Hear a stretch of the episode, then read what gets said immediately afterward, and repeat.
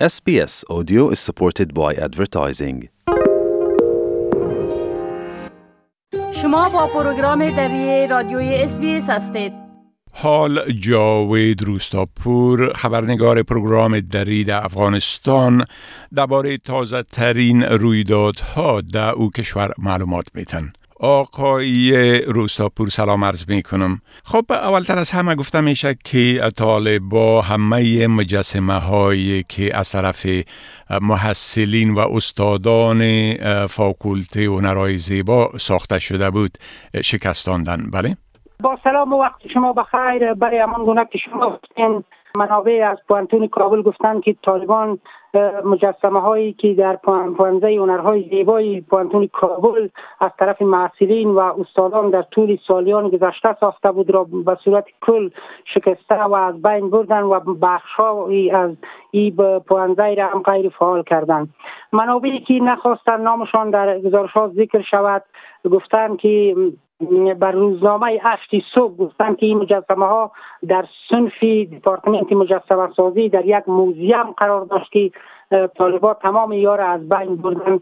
بر بنیاد اطلاعاتی که منابع دادن طالبان خست به داخل ساختمانی پانزه هنرهای زیبای پانتون کابل شدن و سپس به داخل یعنی ساخت صنفی که به اسلام موزیمی از مجسمه ها بود داخل شده و در از داخل برای محصلین و استادان بستن و سپس تمام مجسمه ها را از بین بردن و تکا پرچه از را به دالیز دالیز های پانزه هنرهای زیبا بیرون کشیدن و مسئولین پانزه به گاردا گفتن که پارچه های از اینجا برطرف کنین.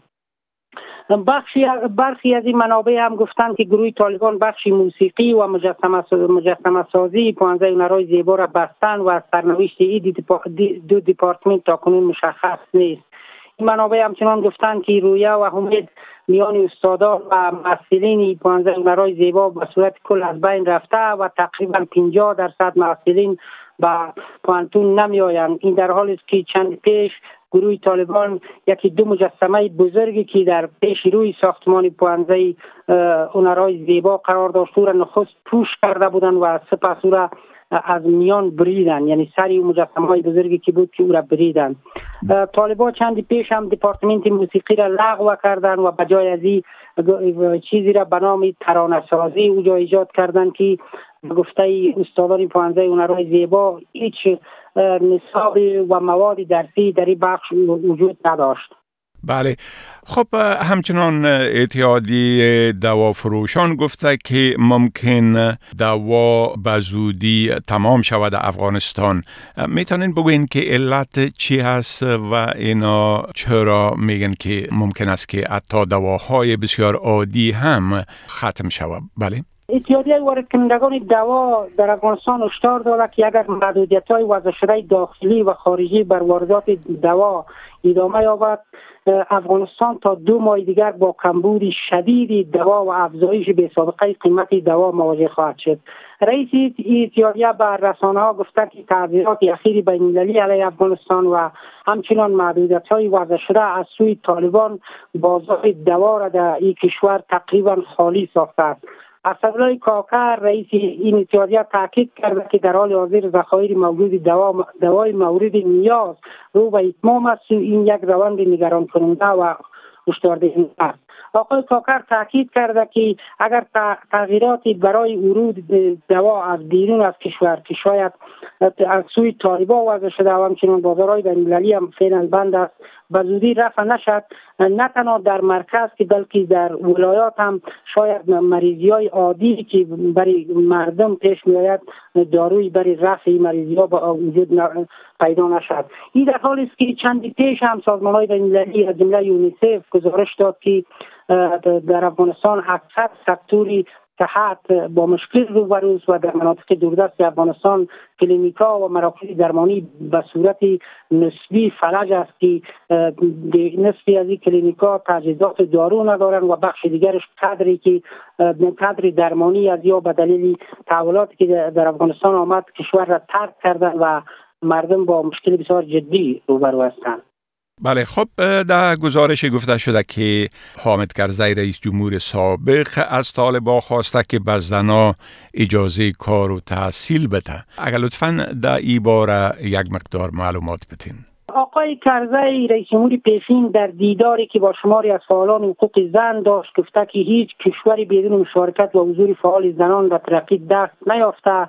دفتر مطبوعاتیش یک خبرنامه روزی گذشته نشر کرد. و در این خبرنامه گفته که او در دیداری که با فعالان زن داشت مشکلات فرارای زنان را در کشور با وا مورد گفتگو قرار داد و برشان وعده سپرد که با مقامای امارت اسلامی طالبا در خصوص اجازه کار و فعالیت برای زنان و همچنان باز شدن مکاتب مکاتب دخترانه از صنف ششم و بالا صحبت خواهد کرد.